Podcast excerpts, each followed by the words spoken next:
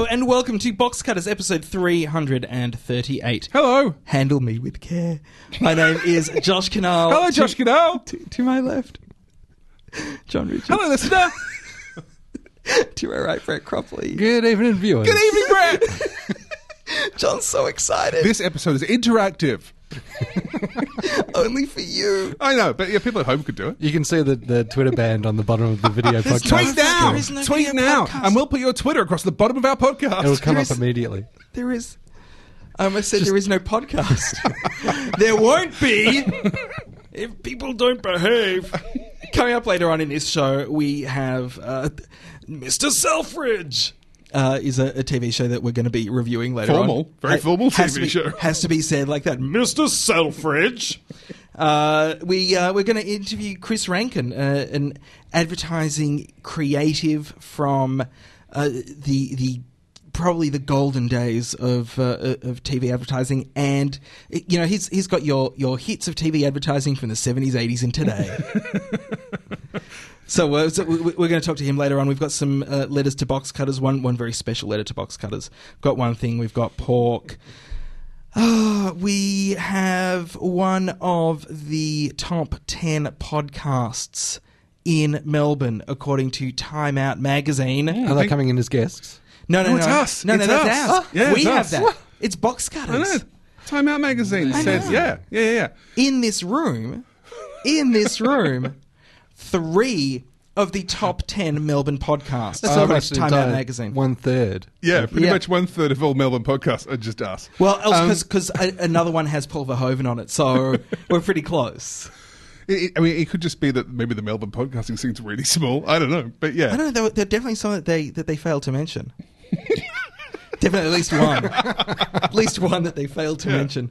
Uh, Sweetest Plum did not get it. Did not get a Actually. Green Guide Letters wasn't on there. I yeah, thought. the Green Guide Letters was, wasn't on there, so uh, we should be quite honoured. Let's let's not downplay it too much. Let's uh, Sorry, let's, Steele.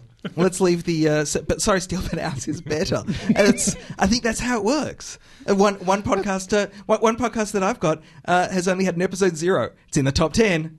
There was there what were- an episode! There were seven other spaces Steele could have taken. Yeah, he could he could have, Yeah. and uh, and chose not to. didn't take them all. So, uh, uh, and and news to, to both me and John. Neither of us know the writer of the Yeah, article. yeah, so because we just assumed that it must be someone who was a friend of ours, but no, no, it's No. a genuine independent Brett, third party. Brett, do you know? Do you know what? No. There's the Time Out magazine. Well, that that answers that. So uh, you know, congratulations to us. It's only taken 338 uh, episodes to to be uh, to be Oh, recognised. also, according to Time Out, we have apparently sacked Glenn Peters. Sorry, Glenn, you weren't listed. This is uh, isn't this also how Andrew Ridgely found out? As always, though, we are going to kick things off with the Box Cutters news.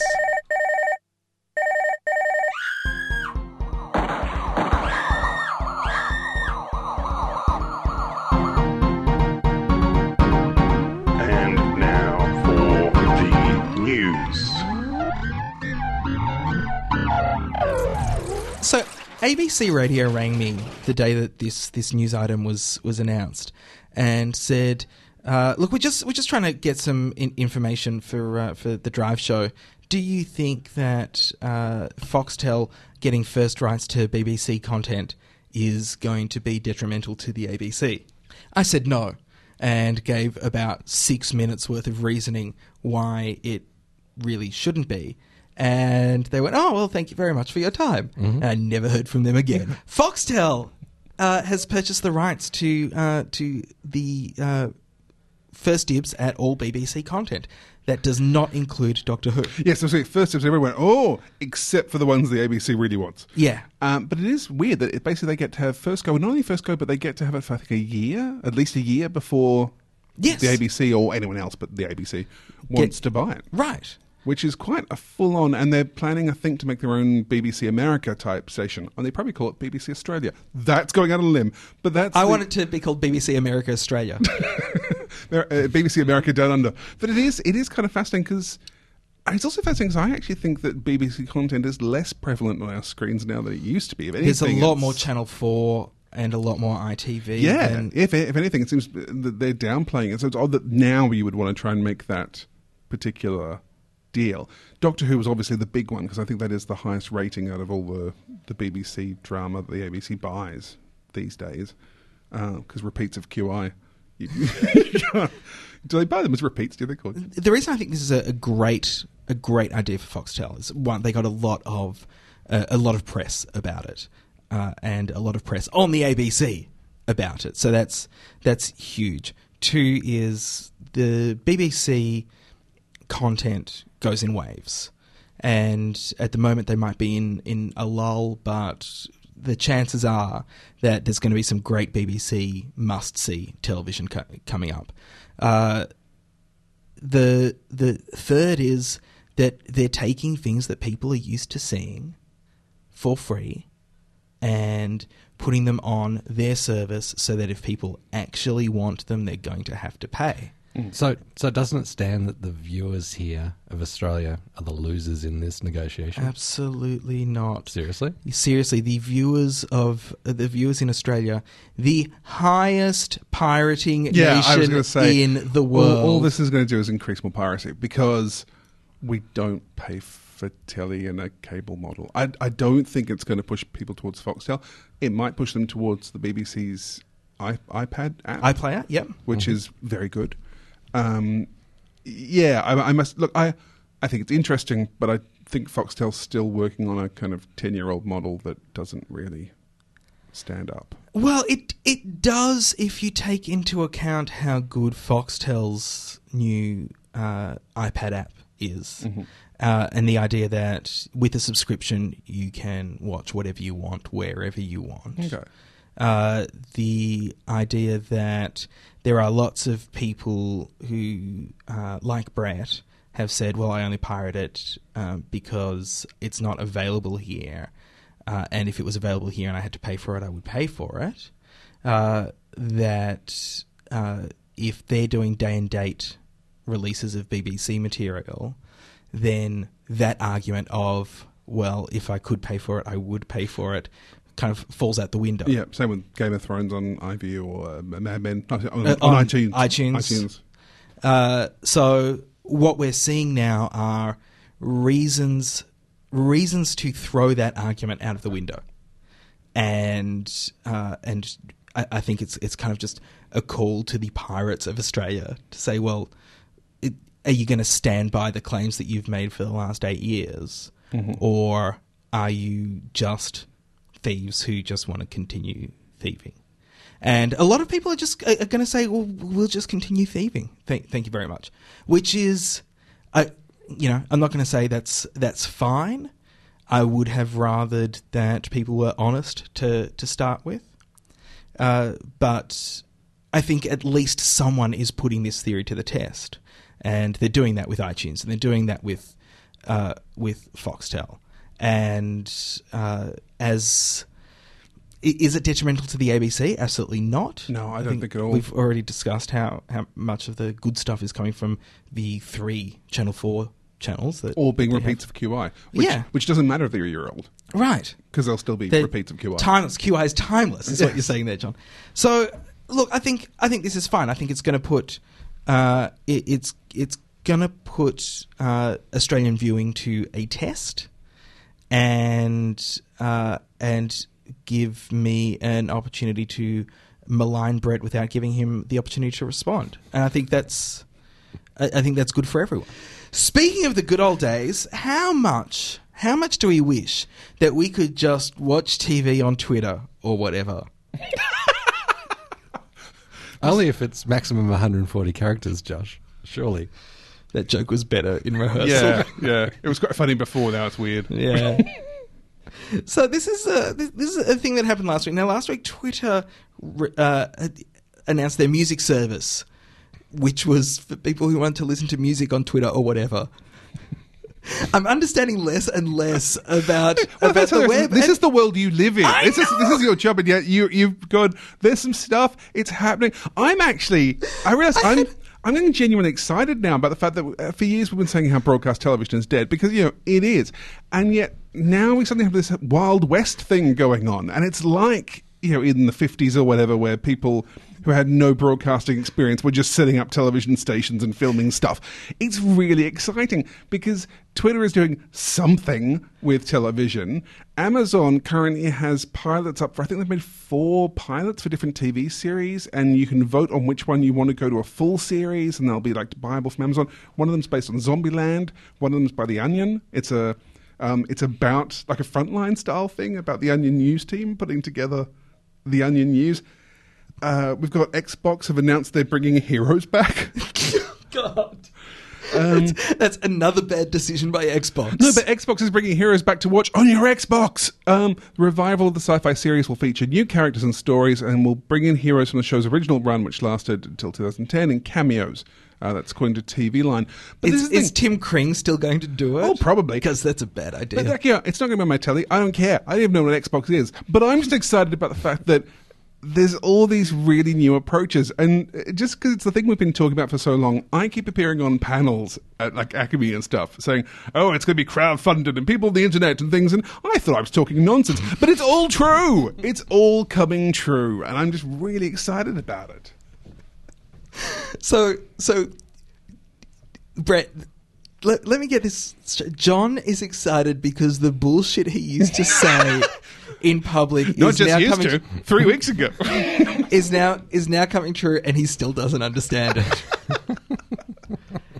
so, according to this, according to this article from the Hollywood Reporter, Twitter is going to uh, uh, Twitter is is in talks with uh, Viacom and NBC Universal, who have access to a lot of television content, to put television clips on Twitter and run ads alongside them. This, uh, it makes no sense. So they're going to No, be in like a is- three-inch. No, it makes no sense. But isn't, but isn't that awesome? timeline. Don't you don't you genuinely think just for a moment that there is this amazing explosion like this week of craziness going It is. on? It is nuts. It's like Twitter. Twitter announced uh, earlier today that the day that we're recording that they're in talks with sewage companies to get as much shit as possible to throw at walls and see if it sticks. I can't see how that would be any different to Twitter now. Hey! no, but I, I, I 140 characters. hey, um, but no, this thing I think I think a lot of this it is bewildering. You know, I don't know how it's going to work, but some of it will. You know, a lot of it will be a disaster, but some of it will go,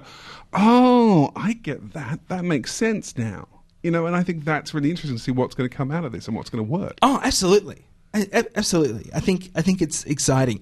I think I want to just go to sleep for 10 years and wake up when it's all done though. No, that, that could be fair. But uh, uh, David Ashton um, from Sample and Hold, who's been on the show, he was saying the other day that the fact that Netflix started off with House of Cards is actually like that's the excitement of this. The fact that the people are starting off aiming high. Yes. Like they're not saying, let's do a reality game show people might want to buy for pennies or something. They're going, no, we're, we're going to try and make really good content. And I think that's going to be really interesting to see which bits of this work.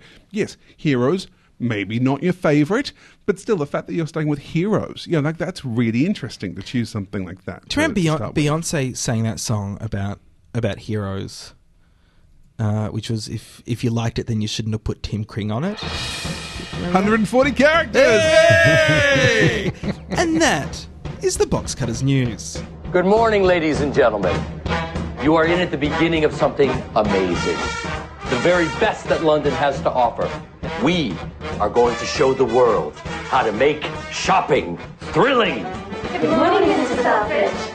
I want merchandise that people will desire. I want merchandise that people don't even know they will desire until they see it right in front of their eyes. We are going to dazzle the world. Yes, Mrs. Selfridge. You've been creating quite a stir, haven't you? We're giving them style, glamour, razzmatazz. We need to put on a show. We are making history here. They should be battering down the doors. They should be swarming all over us. Pack your bags, ladies and gentlemen. Go and bring the world to Selfridges. Mr. Selfridge, opening soon on ITV1. Mr. Selfridge uh, is based on the book Shopping Seduction and Mr. Selfridge by Lindy Woodhead. In 1909, American Harry Selfridge wanted to bring a new kind of department store to London. He did. It's commonly called Selfridges. You might have heard of it.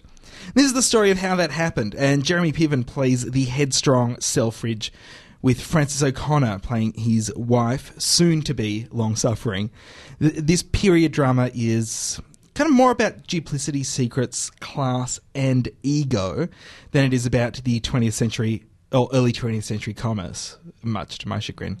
Uh, we, we get to see the fictionalized lives of some of the staff of Selfridges as well, like Agnes Towler, who is played by Aisling Loftus, who is uh, a, a shop clerk trying to protect her brother from their no good drunken father while also trying to become a young woman of the world. That's the kind of story you can expect from uh, from Mr. Selfridge. Most of the acting is excellent in, in this series, and it looks really beautiful, really rich. A lot of work has gone into the sets and the uh, and and the costuming and and makeup. It, it all looks magnificent, but it's kind of let down by uh, the writing and of course Jeremy Piven, who is god awful, just absolutely unwatchable. Everyone else, great. Jeremy Piven, just just terrible. Uh, and it, it's created by Andrew Davies, who wrote a little thing you may have heard of called House of Cards. Uh, but it has none of that excellent tension. And if you look at the rest of uh, Andrew Davies' CV, it kind of reads like a Year 12 lit class with uh, th- things, adaptations of George Eliot and Henry James and Jane Austen. Uh, ha- have I have I summed that up accurately, G- gentlemen? The, we, we have not often done a, a period drama, and John, you insisted foot stampingly. No, this is look. This is partly because every time I come on, you're going, "Hey, we've got another comedy about miserable people who hate each other. Let's watch that." And I was going, "Can we watch something nice for a change? Can we just watch something nice?" And also, I, I thought we've never. I couldn't remember us ever having reviewed a period drama before, off the top of my head. No, no, uh, no. Something can't- not no. this type of. The Americans. Oh, we did um, Cavemen. But, Mm-hmm. yeah. but not this kind of you know big costumey, very very traditional English drama. And um, you mentioned you know how beautiful like the sets and the makeup. So the sets are, are incredible. I should mention there's a, they've built like a full size replica of this. There's actually. Because I, look, I enjoyed this. I've got to say, I really enjoyed this in a way I probably wasn't expecting to. And it is so old school, even down to the fact that they have built a huge replica of the outside of the department store in Kent. They've built the inside of the department store. There's either little or or so well done little CGI that it's kind of it feels very solid, like you know, which is is quite impressive and different for this sort of thing. Um, Jeremy Piven has a beard and is therefore very pretty. Uh, it's the the Jeremy Piven has a beard show we like to refer to it at home. And I actually disagree. I think Jeremy Piven's actually really good in this. I really enjoy it because I think he is exactly what the character is meant to be. badly acted. Well, he's a he's a blustery Well- showman who's trying to cover no, up. No, he's, I'm not sure he's- that he is badly acting. I, I think that I think that Ari Gold in, in the 19 aughts uh, doesn't really fit. But if you if you if you forget about everybody's doing doing accents and, and speaking in the ways of the, the age, and he's in there in, in his contemporary kind of West Coast um, But, US that, but that is the point, though. That's the point of that character. Yeah, but but even like Americans didn't talk like that back then.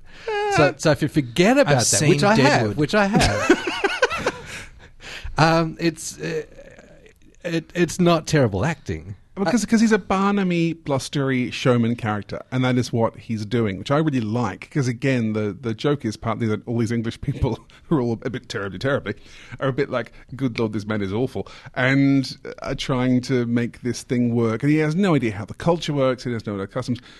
One thing I was disappointed by, and you mentioned this, is in the first episode he goes into a traditional department store.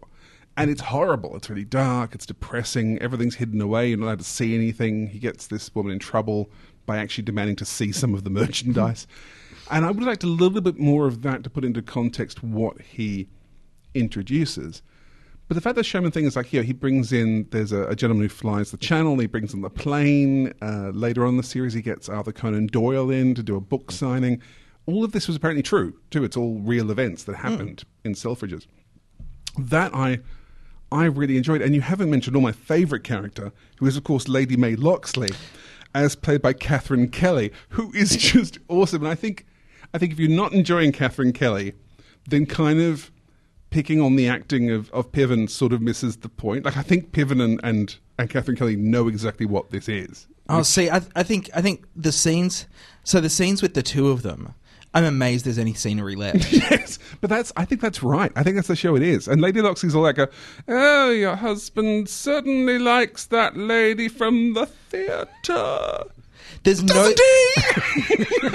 there's no, there is no subtext in the dialogue. There's just there's there's uh, it, it's it's like it's the nudge nudge wink wink sketch from Monty Python. The, everything is just so overt in in this, and it's it's fun. It's it's a fun show, and I didn't hate it as much as I thought I would from the ten minutes that I saw months ago. Well, this is the other reason I brought it up because we I can't remember we talked about this or not, but this idea of when is good enough good enough. Like there's always this sense of and people and, yeah, and people listen to the show for this reason, but that thing of we're always saying, you know, is it as good as Mad Men? Is it as good as Deadwood? Have And- you found out why people listen to this show? well, it's one of the top ten podcasts in Mm, Melbourne, according to. Time Out magazine. That's true. But uh, there's always that thing of of uh, you know uh, sometimes. Like when they asked Frank Sinatra about, you know, sleeping around when he was married to Mia Farrow, and he said, "Why go out for hamburger when you can have steak at home?" It's because sometimes you want a hamburger, and that's what I mean. Is I think this show is an excellent hamburger. I know it's not Mad Men, but it's not trying to be Mad Men. And I think it's gorgeous to look at. I I've really enjoyed it too. I really enjoy. I think it's given me enough insight into the time through the character of uh, of Agnes Towler that that's kind of interesting. who I, I, who I really liked. I liked Agnes Towler, and I kind of wished I wished it was the Agnes Towler show well, she's the viewpoint character, which is clearly the one we're meant to be following. because I, I loved House of Eliott. Right? Do, do, you- do you remember that I remember that show? Uh, Louise Lombard and some other people, but mostly it was Louise Lombard and me, and uh, and and just a beautiful show to watch. And it was about uh, it, it, was kind of similar in that this is an American trying to bring uh, American styles to to England that had never been there before, and House of Eliott was an attempt to do uh, French style couture Mm-hmm. in London. I have to admit, I only really remember the French and Saunders parodies of, of House of Eliott more than the real thing. So, like, uh, oh, these hot pants will never catch on, Evie. It's between the wars. But uh, I, I do think this is exactly House of Elliot, though. That's what I mean. This fits that exact same comfort food television. And the thing is, it's not cynically done. That's why it's but it- not. it's not cynically done, but it doesn't have it doesn't have the heart that I was looking for. It uh, I, I found myself wishing it was more about early ni- early twentieth century commerce than uh, than this annoying uh, annoying American who just uh, lied and winked at people. He is very pretty, but it's. And maybe and maybe that's maybe that's my problem. Maybe Jeremy Piven is is your Louise Lombard, right? Possibly. Yeah. But things I think it's fun. I genuinely think the show's not, not just fun, but I think everyone making it is aware that it's fun. You know, even in the depressing bits, even when, you know, the, the, the dodgy ne'er-do-well father comes up, there's a slight operatic quality to all of it that I think everyone working on it is trying their best to make a really good work that's not deep, but still solid. and and in, in that way it is uh, what, what's that uh, what's that radio farming uh, soap opera the, The Archers. it's kind of it's kind of like yeah, the I can kind of see that. What it reminded me most of, weirdly enough, was Upstairs, Downstairs, not the the new version, but the 70s version. yes Which, uh, when I came back from living in the UK, it was at my local library on video, and I started watching it and was surprised how much I enjoyed it. Because it had a slightly educational aspect to it, as well as sort of just soapy stuff. And it reminds me a lot of that. And I didn't realize, too, that Andrew Davies was as old as he is. I didn't realize that he started running. 1936 he was born He- started yeah. writing in 1980 His, his his first TV work was actually from '65. He wrote a lot of um, play for today kind Oh. Right. of things, and yeah, but he, basically a form that doesn't even exist anymore. He started off on television writing those, and I kind of like the old schoolness of this show as well. I'm kind of enjoying that. Mr. Cropley, you haven't said a thing. What do you think? What do you think? I, I defend uh, defended Ari Gold. Um, it's true he did Yeah. he did given given Josh's obvious dislike for it uh, when he instructed us to have a look at it, do we really have to? yes, we do. Mm, it's written on the show notes I walked into this uh, expecting very, uh, expecting nothing, expecting not to be able to to handle it. Um, uh, I I found the first couple of episodes quite long. They they felt long around them, um, but in the last 26 hours, I've watched eight and one third episodes, and I did not want to turn it off. Oh, wow. At 4:30 this afternoon. Wow. Okay. So that that's yeah. You've really got into. Well, so, Um, so I- a lot, a lot of people in Richmond did, went without their coffee this morning.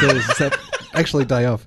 Um, uh, I, I was I was kind of surprised at how emotionally drawn in I was uh, to it. I, I had two instances of being a little bit teared up. Um, and also, I think that uh, for a store, for a, a show about a department store, there's there's as much departments of story that, that we're following through oh, episodes. I see what he did there in 140 characters. Yeah, it's it's not it's not it's not impossible to, to follow where each of the characters are at, and there's there's a lot of kind of different. It's it's it's it's not impossible to follow anything in this show. It's, it's but- not it's not a com- it's not a complicated show. No, but this is the thing. It does open up as it goes on. Like you were saying, it gives you more. Like here are the guys that work in the storeroom, and here are the guys that work in the office. Here are that. Like so, you actually do get this increasing scale of the show as well, which I think is done quite well. One of the things that I really enjoyed about the show was how uh, how much it exposes low level corruption, how there is corruption in every single. And so, so when when I talked about the, there being uh, duplicity and secrets and and ego, those things are in almost every single scene. And uh, in terms of in terms of writing a good soap opera, this is this is a, a great example of, of that, and I think uh, I think yes, as as as it goes on, and and those corruptions, uh, those those corrupt corruption chickens come home to roost. Uh, it could be it could be a, a lot of fun, and you could easily kill off the character of Mister Selfridge and have the store and the people within the store Oh, yes. continue Yeah. on. Now, has this following. only come about because uh, to jump on the bandwagon of the success of Downton Abbey? I suspect it does. It's an ITV PBS co-production, and I know that PBS a few years ago uh, was getting very upset that the the things that really work on PBS are big period dramas in which everyone speaks terribly nicely. And when the English stopped making those and started making lots of uh, shows in which people spoke with regional accents and real accents, the Americans were very disappointed. They started actually funding their own, which I think is quite interesting. That was around the turn of the century. Uh, so around 99, 2000, I remember PBS started actively producing their own period dramas to fit that So around, criteria. say, Darling Buds of May, yes, around that. Um, and so it's interesting that this is very much that, I think, in ITV, PBS. It's just started in America. It's doing quite well. I think everyone's kind of going, it's no Downton Abbey. It's like, I don't think it's meant to be. I think it's doing a slightly different no, thing. no Downton Abbey. That's about an abbey. This is about a shop. Exactly, yeah. And it's already been commissioned for a second series. So clearly it's it's working for what it's trying to do. That that was one of the things for me watching the first episode. I was I, I just had no idea how they were going to proceed with it through the ten episodes that I, that I had, and and really hoped that it wouldn't just turn full fully soapy, which for me it, it definitely have, hasn't. I I still wonder if if this is an ongoing. Uh, multiple season show that it might. I don't know how far I go, but then also I I don't know anything about Mr. Selfridge's actual life. And I don't know how much of this is based on. Uh, from what I can tell, apparently it's it's the gist is quite accurate in that you know he apparently D- did start a shop. Came from America, started a shop. and and did you know did have his eye on the ladies and all that sort of stuff. So it'll be interesting. I guess it would depend partly on how much happened in his life and how much you want to actually follow that. But yeah, I can't I can't see it going for like seven seasons or anything. But yeah, certainly And a I would- movie. Yeah. Uh, where can does anybody know where Australians can see Mr. Selfridge? According to Wikipedia, Channel Seven has bought it. Sounds sounds like a Channel Seven thing. Yeah, Yeah. And I imagine it'll be So yeah. you can watch it in between the ads. That'll be great. Yeah. Hi, this is Lawrence Mooney. I've been on the telly, and if you're into televisual delights, then there's only one show you need to be listening to, and that's Box Cutters. Get your ears into it. Apropos of that very cart, Lawrence Mooney's birthday, the day that we are uh, re- recording. So happy birthday, Larry. Uh, that is apropos of not our guest, who is Chris Rankin. The uh, look, you might know him as uh, as as Man About Town. You might know him as the chalk sign man of Bridge Road, Richmond. but we have him in at the studio with all of his experience mostly uh, Brett Brett introduced him to us as the guy who came up with the Sikkim Rex commercial. Uh, you've you've worked in advertising a, a long time, Chris. Th- thank you very much for coming to Box Cutters. I should explain this, and this is very important. I didn't actually write that final script. What I did, and I've done it with a number of commercials, uh, the RSPCA one for the uh, All Creatures Great and Small, and many others. Uh, I should explain it in detail. In the advertising industry, particularly 20 years ago, many ideas were bounced around from creative people within different agencies. Mm-hmm. And concepts were often spoken about over a, a lunch or a after dinner party. So some of the stuff that I did was plagiarised by others, and some of the awards that I missed out on were claimed by others, and this happens quite a lot, or used to happen quite a lot. I remember a particular episode where I was credited with something that I didn't actually do, but won an award for it. And I've had other situations where I've written the actual commercial and somebody else has claimed the award for it. Hang on, Chris. Did, did you are you are you saying here that you took the award though when it was, No, it was no, no. It sounds like you're I've, I've never actually taken an award for something that I didn't write, but I know others that have taken stuff that I have written and put it on their wall. But I'm over it. But it's okay.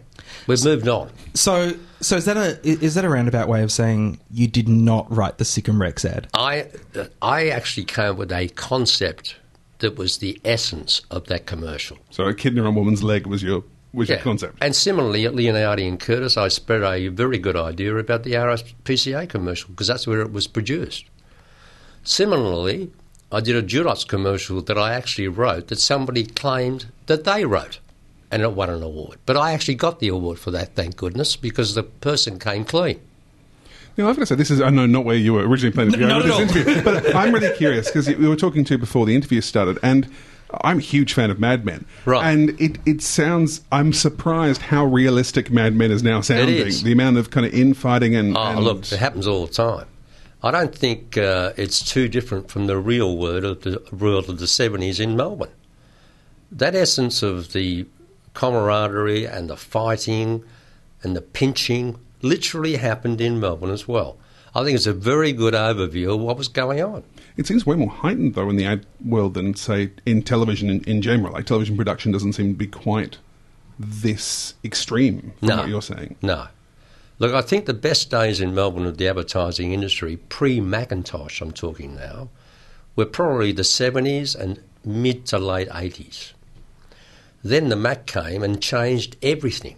How? Well, if you could buy a Mac, you could go home and do the entire thing. You could be the art director and writer in one person. And many did that.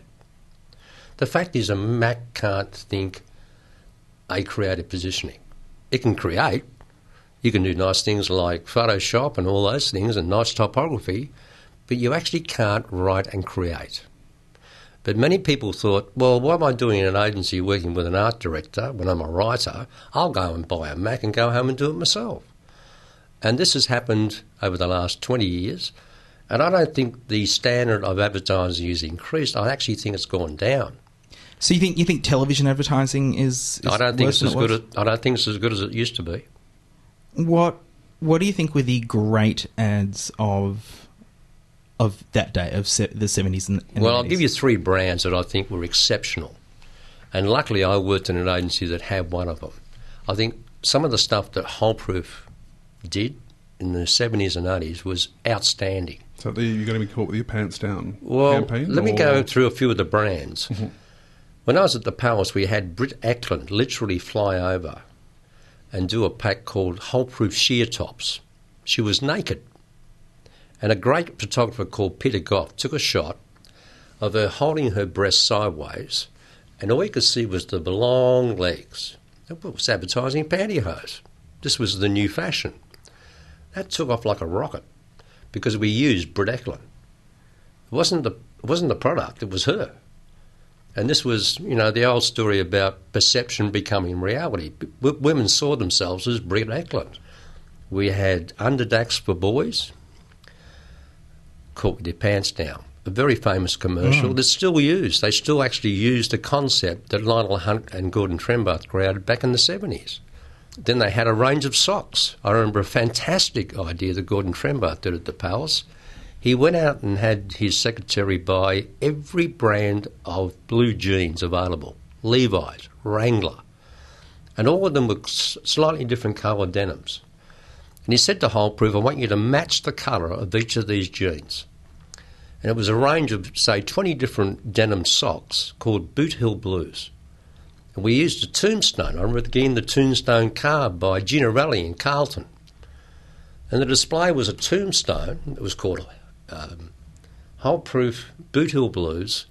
And it had the range of 20 different coloured denim. And you could match your Wranglers or your Levi's. Great idea. Then computer socks. Jack Vaughan wrote a commercial with Isaac Newton where he sat in a surgery talking to a guy about gravity. Somebody at Holeproof had invented a reverse weave that meant that socks wouldn't fall down, they actually fell up. Jack thought, oh, it's anti gravity, we'll use Isaac Newton. The client rang and said, get the commercial off air, we can't make enough socks. this campaign was so uh, was so exciting to me as a, a, as a child because it it incorporated two two of my favorite things, which was te- television And socks. science, And socks. Uh, or, or science and socks, but, and, and vector graphics. and vector graphics. Uh, so, so back you, you're, you're mentioning you- you're mentioning names of people who worked on both television and print. Uh, is is that still the way that that advertising works, where people will work on either, or is it is it a lot more focused now? Well, traditionally in major agencies, you would have an art director and a copywriter working together. The account executive would go to the client, come back with a brief, translate all the information to the creative guys. Rarely the client would actually see the creative guys. So we rely on somebody else, like you, to come back with all the information. Incredibly important role because if they can't translate it, you don't get it right. Mm. So then you might get six weeks to do something, and it might involve looking at Harold. You might ring Harold Mitchell and say, "Right, Harold, we've got twenty million. Where do we spend it? Which media do we buy?" Harold might say billboard. He might say radio or a combination. So you gather all this information together and you present to the client. But sometimes clients don't listen. I remember in particular when I was at Ogilvy and Mather on a major paint brand. I wrote a script called Going Back, which was literally the story of my wife and I going back to a hotel room. I'll tell you the commercial in a sec. But the brief was that this interior paint would last on the walls guaranteed for five years. Mm-hmm. So I actually thought, well, why would you s- spend time, and this is the clue, I guess, showing a sheepdog, showing a paintbrush, the ladders, the drop sheets, because everyone hates that process. That's not what it's about. If you put your mind in the mind of the consumer, what actually happens? Your wife chooses the colour, the guy does the work and pays for it. And when it's finished, she- she'll walk into the room and say, Darling, that's fantastic. That's the payoff. So I actually wanted to show the result, not the process. You're actually you're advertising, not painting, aren't you? I mean, Yeah, the, the that's point, right. Yeah, you're, Yeah. you're advertising the, the period you cannot do this. thing. Exactly. Yeah. So he says, This is what happened. I present a script called Going Back, and I'll give you the script now so you understand it. And I'll show you the argument I had with the marketing manager of the major paint company. There's a couple, probably 35, in a beautiful Honda in a sunlit alley in the country, and they're driving along, and she says to him, Darling, how long before we're there?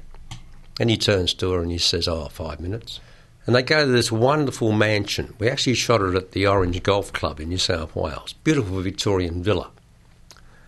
And uh, she knows where she's going, this woman. You can pick up that she's been here before. She actually runs ahead when she gets out of the car. The husband follows, and the concierge brings the bags, right? We never see a sheepdog. We never see a paintbrush. We never see a ladder or a drop sheet.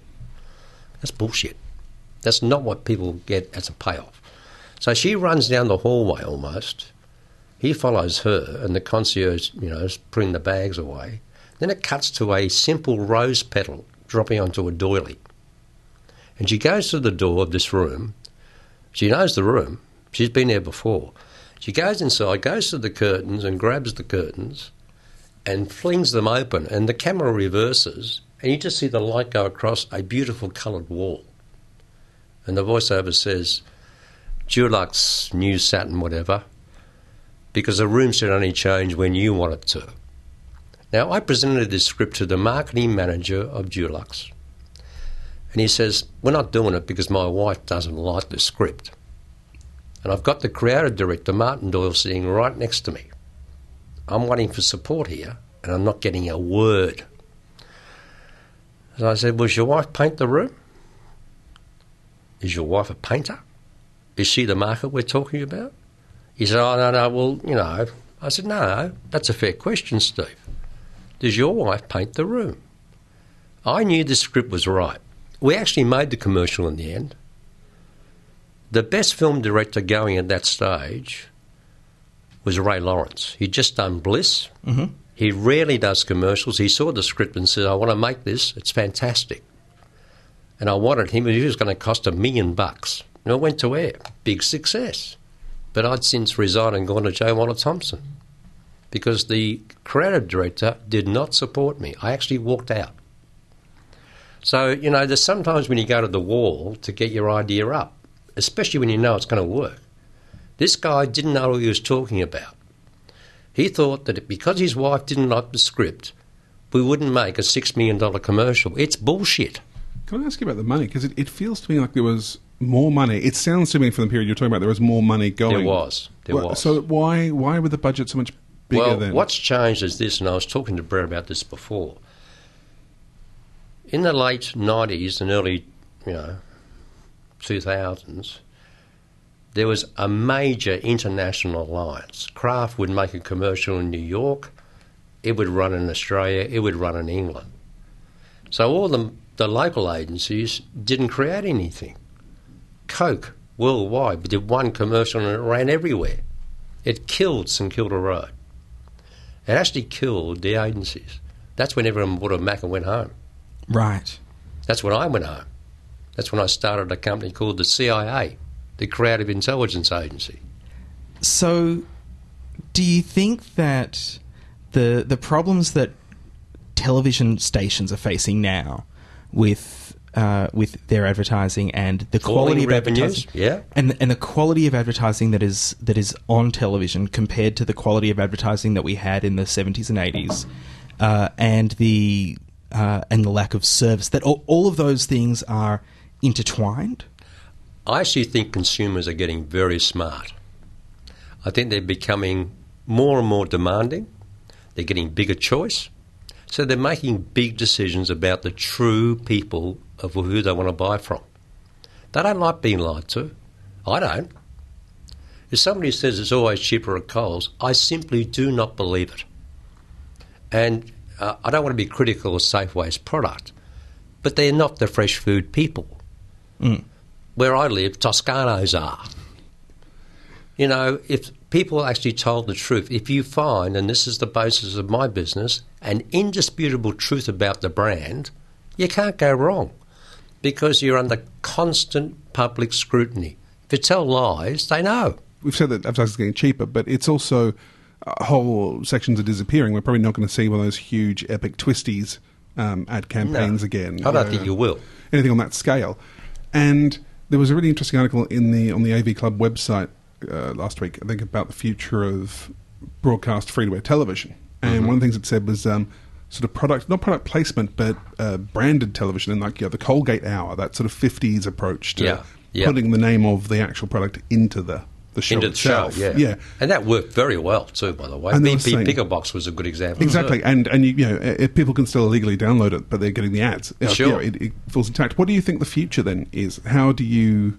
Well, I, I how do you think the game's television? changing totally. I mean, in my time, we've seen the internet. I've gone from fax machine to iPhone. Huge technical change.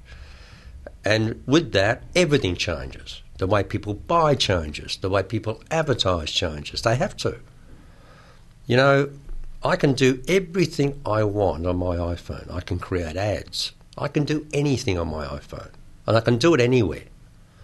So the days of, you know, going down St Kilda Road, waiting for the brief to come in for the client, waiting for the executive to come back from his girlfriend's lunch and getting a brief, those days are over.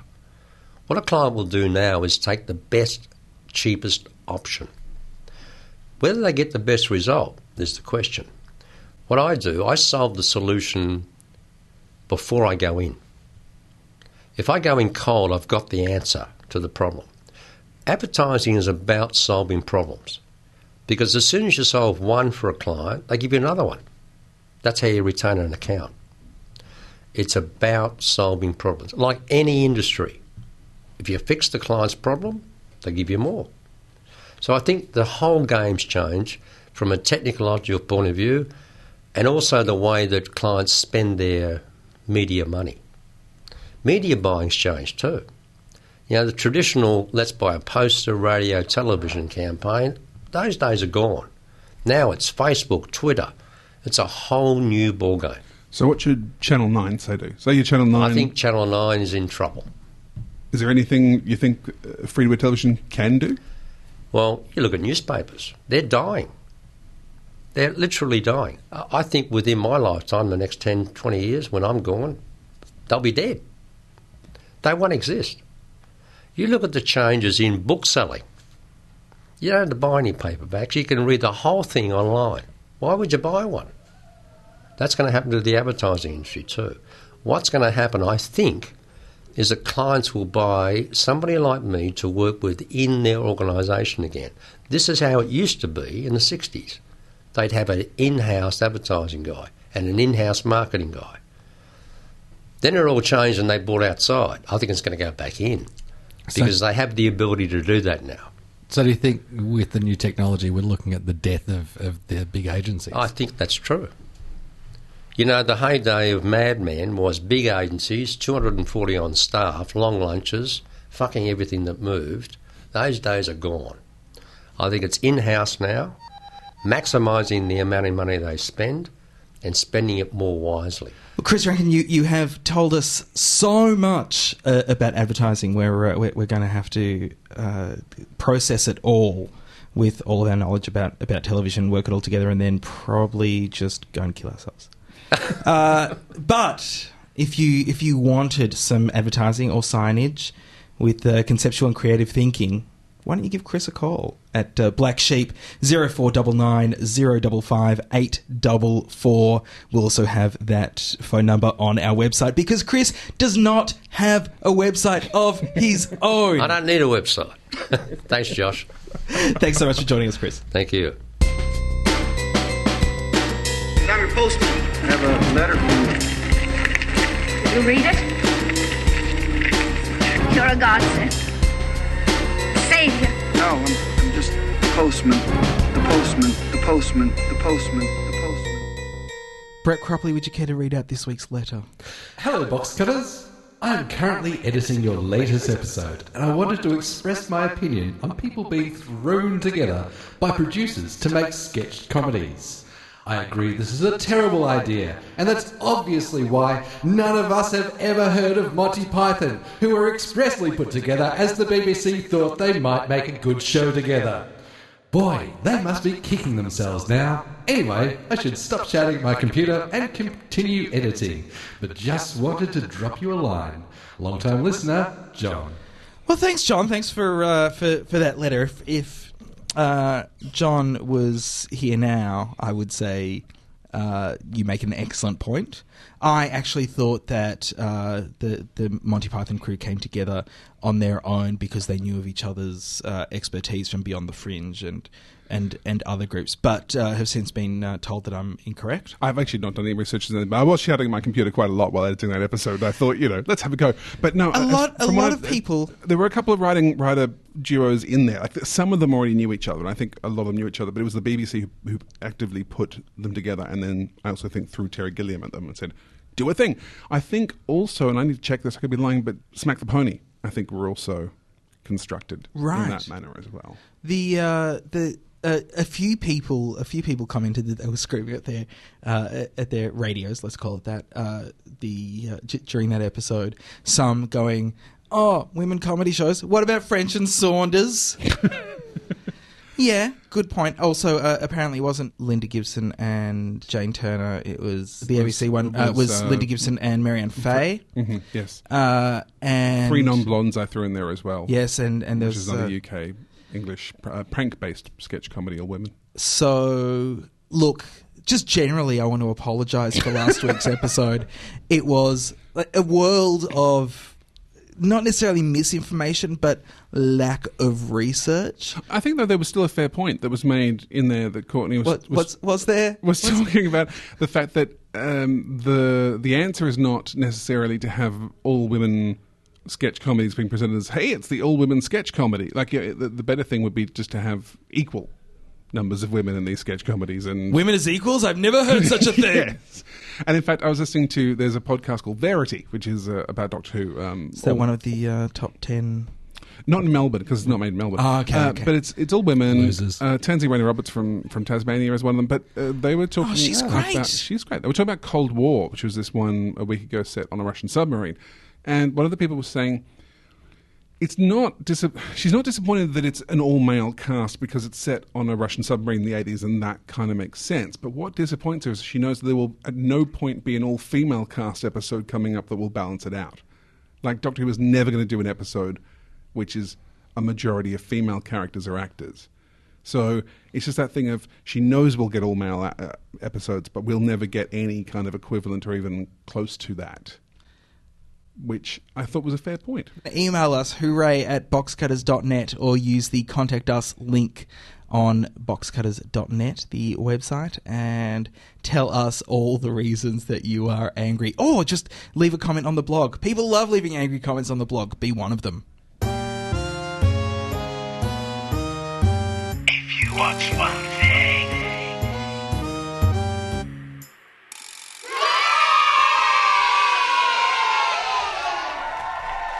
Brett Cropley, if you were going to watch one thing this week, what would it be? I've made a resolution this week, Josh. Are you going to watch more Mr. Selfridge? I'm, I am going to finish off the season, um, but uh, something that I used to watch religiously. Uh, Songs of Praise. 140 characters. Hey! but it was on a Sunday. Uh, Insiders. Oh, you did used to watch that religiously. Yeah. And then Andrew Bolt came on and you started watching him religiously. No, never watched Andrew Bolt. There's a there's a podcast version uh, of the audio of it because it also goes out in audio format on News Radio. In uh, in in the iView version, do you still get up and go make a cup of tea during the Talking Pictures segment? That, that, it tells you to do that. Oh, oh, Comes up as text on the bottom. John, if you were going to watch one thing this week, I know we keep mentioning this, but it is so good. Uh, Mad as hell at the moment. Mm, how Sean good is it? McCall having an upcoming election is actually making it even better than it has been. Sure, the election is still six months away, as the The- doomsday clock tells you every episode. The next election is always coming up. But this one though is just is- just because th- I think I think they're really angry. I think this show is being propelled by anger disguised as humor at the moment. I think that's brilliant. I think it's working really well. it is it, it, it is the disgust comes out on the screen. Yeah. I think that's the best ad you could you could have for it. I think Yeah. I think Chris would be very happy with that. The disgust comes out on the screen, mad I, as hell. I also think they're going to do something by the end of this run, which is always clever when you can you can change this forever. I think eventually people will not be able to say Barnaby Joyce without. Is that the Chattanooga Choo Choo? yes, I think that's going to end up being in everyone's head when Barnaby Joyce's name in, is in the said. same way that I still cannot hear Bill Shorten's name without thinking he's a tiny dog. Yes. Uh, I am going to watch the cele- thanks for asking the Celebrity Apprentice uh, on Tuesday at eight forty. Is this the American Celebrity? This Celebrity is the Australian Celebrity Apprentice. what? And oh, really? You chuck these people in a room together, you're bound to get some eyeballs being poked out. Fifi Box. Craig McLachlan. Craig McLachlan's too famous now to do a celebrity thing, isn't Yeah, but but if Craig McLachlan was a football player, who would he be, Brett? Uh, Dermot Brereton? Correct. Jacko Jackson. I know nothing about football, and I knew that Dermot Brereton was the correct answer. So Dermot Brereton, Jeff Fenech, Brian Mannix, Peter Everitt, Peter Berner, Prue MacSween, Stephanie Rice, Dawn Fraser, two Olympians. Oh, Dawn is actually famous, though. That's that's, that's a genuine famous So person. Stephanie Rice, Yeah, less so. M- Millsy. Yes. I, I just think they've they've really gotten together the best train crash group that they possibly could because they understand they understand exactly why people watch the the uh, the Celebrity Apprentice, and that's to see uh, people who once could have been role models be exposed as complete egomaniacal nutters. It's so much fun. That's When's it on, Josh? Eight forty Wednesday. Nine o'clock Wednesday. Sorry. Yeah, you know what? Tune in for nine o'clock because it's going to be twenty minutes of coming up that uh, that you could easily miss out on. Uh, and uh, and Mark Bouris is uh, is still the uh, uh, the rich man that they all try to be like. He was a home loan something or other, Mm. something guy. Something. Hey, um, when I cast my pod, it's with the box cutters in mind. Box cutters, pod, cast, done. Pork is on the table. I love the way Brett didn't even bother waiting for you to finish. He was just bored. He was just bored. going to. Sounded just like, like he was who finished. was- Our uh, very good friends here at Triple R are having an April amnesty, and uh, if you want to help us by helping them, and you're not a subscriber to the station, you should uh, seriously consider it. Check out uh, rr.org.au uh, for the list of prizes that you go into the running for, and uh, you know reasons to do it. There are a lot of prizes. What if what if I am a subscriber? Yeah, can I be angry? at these people getting prizes for nothing? Yeah, I never got a prize for being a Yeah, subscriber. and I You can- subscribed when I was meant to. You can have as many subscriptions as you want, Josh. These illegal subscribers coming here on their illegal radios. And someone should point out the word illegal is wrong, and I'll go, no! Whatever. uh, Nellie Thomas, our, fr- our, our good friend uh, Nellie Thomas, is doing a uh, an evening called Story Time for Grown Ups. Uh, it's it's the first of the of, such events. It, it is on the eighth of May, Wednesday, the eighth of May. Doors open at seven p.m. Uh, there will be wine and cheese, possibly no cheese, uh, on sale on, at the night. It's hosted by Nellie Thomas. Uh, readings of actual stories by these people. Richard Higgins from the List Operators, who, if you've ever had a chance to see live, hilarious and, and wonderful. Casey Bennetto, who you may remember from writing Keating the Musical. And Uh, uh, also a co-host here on Tuesday night And- with Superfluity on Triple R. and the cast of Talking Poofy. Scott Brennan, Toby Sullivan, Adam, Richard, and occasionally Wes, Wes Snelling. Snelling. But go. he's kind of on the outer yeah, orbit of them. I can't Listen to it. I can't listen to, to that show because I don't know what's real and what's not, and too many of my friends are on it, and it's just it's just I don't want to think of. Anyway, uh, proceeds from uh, from this evening, Storytime for Grown Ups, go to the Australian Literacy and Numeracy Foundation, so you can be entertained and do a good thing all at once. We'll have details of that on the blog. I've got two Splendid Chaps gigs. Splendid Chaps, of course, one of the top 10 podcasts in Melbourne, according to Time Out magazine. Now this is this is your this is your regular podcast about cowboy legwear. That's the one. Cowboy Legwear, Splendid Chaps. Now, some people did get worried when I first announced it, going, is it some sort of dodgy leather thing? No, no, no, no, no, no, no. It's, it's about Doctor Who. With it's rhinestones. it's about Doctor Who. Uh, we have two shows coming up. One is a special event, May 4th, uh, uh, is part of Geek Week at Darebin Libraries. May 4th, because May the 4th be with you. Ah, Star Star Trek Day. Yeah, uh, we're talking about Doctor Who and books, and in order to tie that into television, one of our guests will be Lawrence Leung from Unbelievable and uh, the other show he did for the ABC. Choose Your Own Adventure. Choose Your Own Adventure, who will in fact be doing something Choose Your Own Adventure related. Uh, and then two weeks later, on the Sunday, May 19th, we have our regular monthly edition looking at the Fifth Doctor, Peter Davison, and the concept of fear in Doctor Who. One of our guests for that will be Tegan Higginbotham, um, who you may remember from Whatever Happened to That Guy. See, there you go. I've Was connected she- it to TV. She was. She was the daughter. oh, Yeah, going to be at the public bar um, across the road from the Vic Markets. Oh, if great. you remember, splendidchaps.com, you'll find all the details for that. or boxcutters.net slash episode 338 where we'll also put some uh, details or at least links to the Splendid Chaps website whichever is easier for you to remember who, who Uh, yeah, yeah. Ah, too uh, too famous now John with the being in timeout twice I was in Time Out last month as well, by the way. Were Uh, you? There was a tiny, tiny, tiny Splendid Chaps picture on the gay page. Uh, and it mentioned uh, on the big gay, you know, like, oh, big gay things you could do for Comedy Festival. Big gay things. Go see Ben McKenzie and friends in their show. so, yeah, Ben McKenzie got outed on the pages of Time Out magazine, Uh-oh. which, uh, you know, his girlfriend was very disappointed. but about time she knew she needed to know eventually. It did and- make and, him more yeah. fabulous. That brings us to the uh, oh, so Hitler also not gay No. So Ben McKenzie No. being gay. Anti Hitler. Right. Yeah. Brings us to the end of Box Cutters episode 338. I want to say thanks very much to Chris Rankin for coming in and regaling us with uh, stories of uh, the advertising hits of the 70s, 80s, and today. Until next week, my name is Josh Kinal. Hi, Josh Kinal. Look at that, you bookended it. You bookended your um, surprises. Yeah. I'm John Richards. Goodbye. And I continue to be Brett Cropley. bye bye, Brett Crumbly. Thanks for listening to Box Cutters. You're welcome. Catch us again next week. Same bat time. Yeah? Same bat channel. I'll put it in my diary. And hey, let's be careful out there. Box Cutters is produced by Josh Kinal with Brett Cropley and John Richards and help from Courtney Hocking and Dave Lawson. John Richards edited this episode.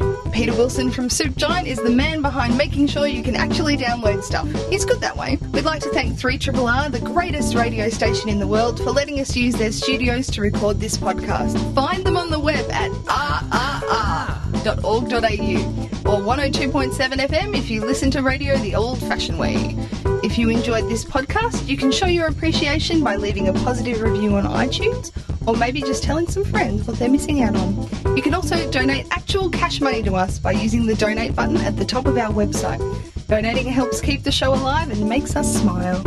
Our website is boxcutters.net and you can find all sorts of ways to contact us there. Is Pete Smith coming? Is it going to be Pete Smith? Like, will it be a surprise Pete Smith? Will Pete Smith happen? I'm a big expect it to be like a surprise. I'll be like, hey, here's a thing, and it's Pete Smith, and I went there with Pete Smith. Is it going to be Pete Smith? Oh, I wonder who it's going to be. Hi, this is Pete Smith. You've been listening to or have just missed Box Cutters.